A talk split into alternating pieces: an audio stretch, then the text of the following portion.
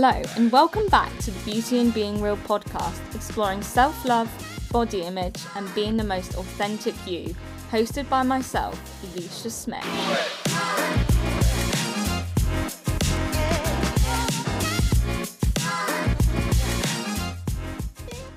In this episode, I discuss what inspired me to make this podcast as well as answering some questions from the audience. The key quote for this episode is It's not that I don't have a perfect body, I just don't have your definition of a perfect body. This quote came to me like a few months ago, and I remember I was falling asleep and it just came into my head, and I was like, okay, I need to write this down. I'm not sure if it's a quote I remember or if I just happened to think of it, but I remember it changing my perspective on my body, and I hope it will do the same to you. So now I'm just going to answer some questions from a poll on my Instagram, which is the beauty in being real with underscores under each letter or elisha.a.cave. So if you fancy any messages or anything like that, just drop me a message on there. Now on to the questions. So the first question came from the lovely Brittany, who asked what inspired me to create this podcast. So, for those of you who don't know, I started therapy when I was about 12, 13.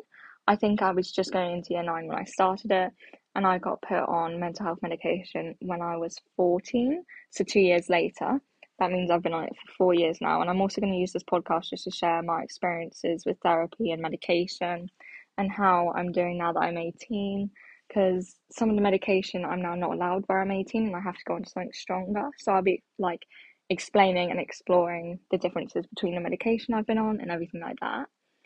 But I finished therapy around two years ago in August of 2020. I still had like a few check ins since then and like seeing the doctor every six months, but it was never like a proper therapist.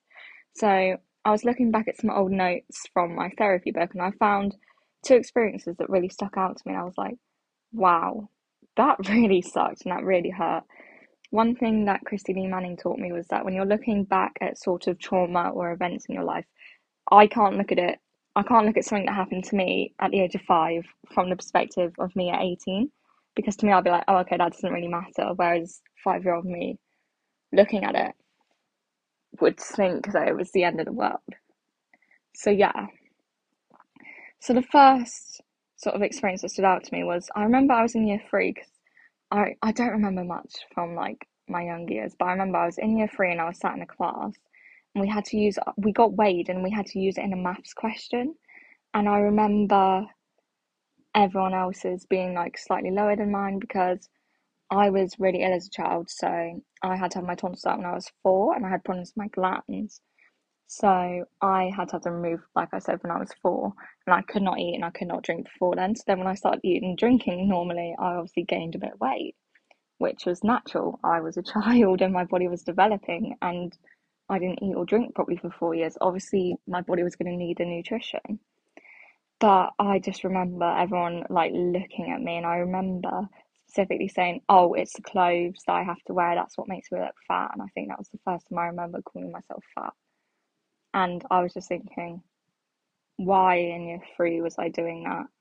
And then at the same school, this isn't like anything against school, it's more the school curriculum. I did not think that was going to be beneficial or like affect me this much.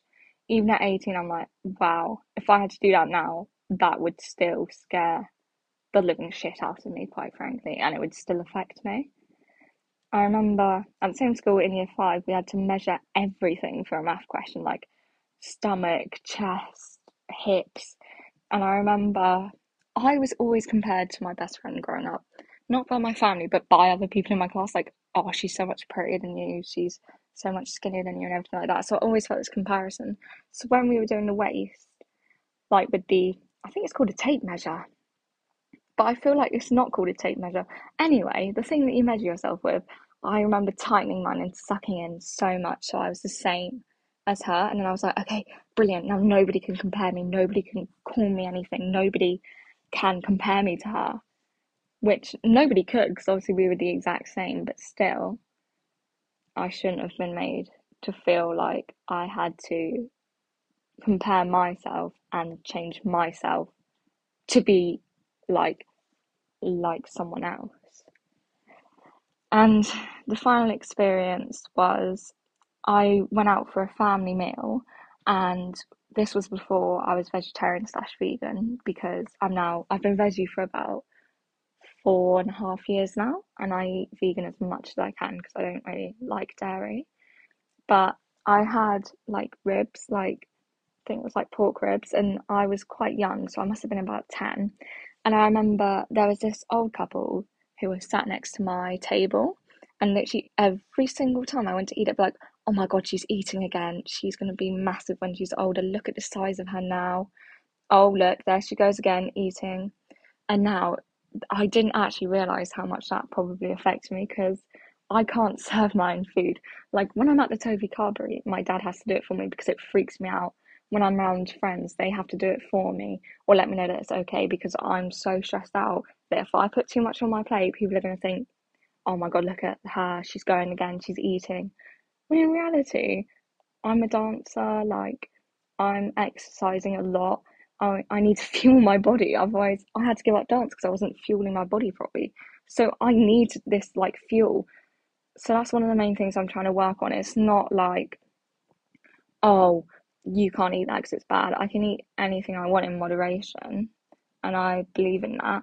And like when I'm out with my friends, I want to treat myself. When I'm in a restaurant, I want to eat what I want and not be like, oh, that couple over there is probably going to be chatting shit about me and saying that I eat too much. No, because at the end of the day, they don't know my life story. They have no right to comment on what I eat. They have no right to comment on what anyone other than themselves eat. Like, I wouldn't sit in a restaurant and be like, right, what do you think you're eating then? So why do they think that was okay to do to me at 10 years old?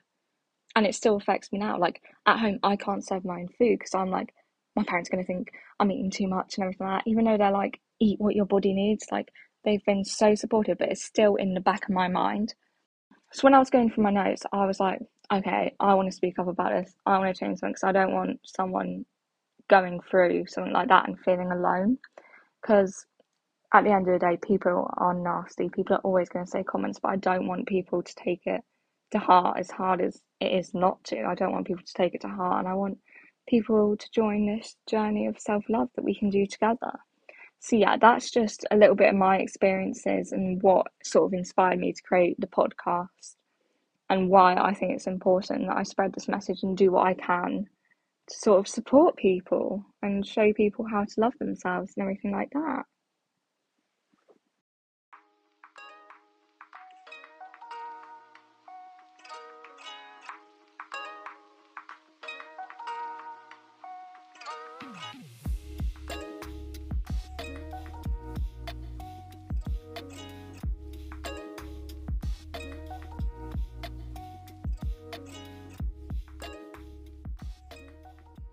The next question was from Tristan, and he asked, What are my plans for the podcast?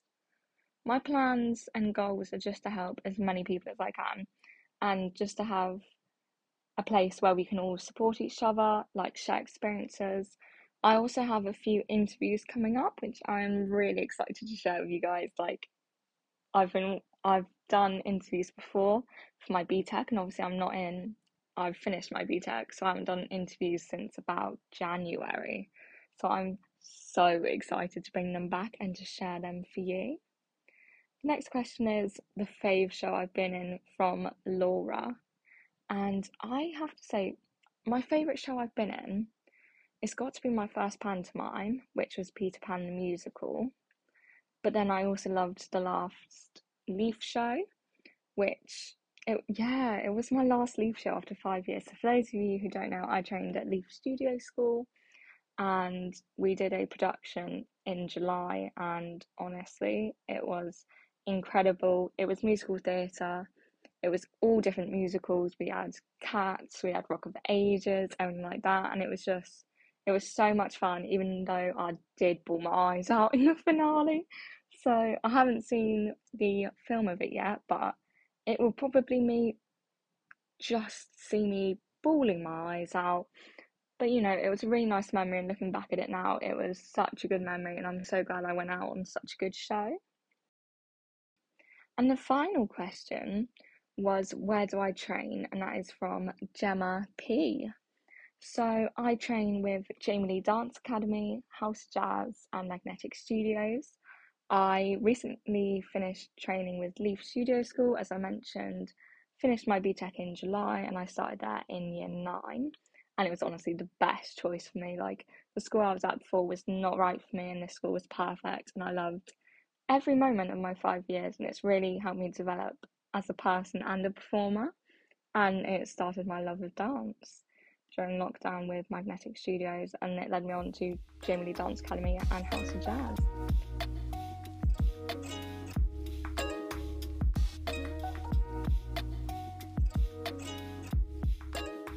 From the experience that I spoke about earlier, I feel like the education system it does have a lot that it needs to change at the end of the day, but obviously I don't have enough power to do that yet. So I'm going to keep working on it. But I think for now, we can all be kinder to people. Like, there's that quote if you can be anything in this world, be kind. And I think that's so true. Like, that couple at the restaurant, they probably didn't even realize that they were like saying this in like, I could hear them. And they never thought it would have affected me. But here I am, nearly, goodness, eight years later, and it still plays on my mind. And it, I still remember it rather than it being a nice family meal. I remember as, oh, that's the time I became really insecure about what I ate. I think another thing we can do for ourselves is not only can we spread the kindness to other people, but we can spread the kindness to ourselves. The whole point of this podcast is self love and self acceptance, and there's so many different ways that we can practice self love, whether that's I don't know, doing a face mask, whether that's complimenting ourselves, whether that's standing up for ourselves, blocking out negative people, realizing what we deserve, treating ourselves with respect, treating others with respect, showing people our boundaries and sharing them, and allowing other people to tell us their boundaries and for us to respect them. I think that's really important. I want to do an episode on boundaries because I feel like that's a really important subject to cover, whether it's a romantic relationship or whether it's a friendship or just meeting someone. The main takeaway from this section is to be kind to ourselves and to be kind to others.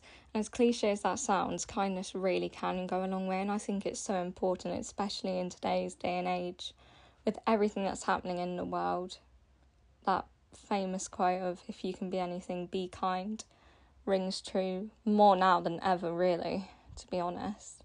It's really, really vital to save people's lives with kindness. Fuck killing people with kindness, let's save people's lives with kindness. Okay, so that is it for this episode. Thank you for listening. Next episode will be an interview with the editor of this podcast, George Ray, as we talk about his experiences within the performing arts industry and being a part of the LGBTQIA plus community and how that's affected him, how, what people have been saying, how that affected his self-love journey and everything like that. So yeah, very excited to see you next week and thank you for listening. Three, two, one, yeah! Thanks for listening to this episode of Beauty in Being Real. Please join us next Sunday for another episode. This podcast was presented, written, and recorded by Elisha Smith. It was produced and edited by George Ray. Have a gorgeous week, and we'll see you soon.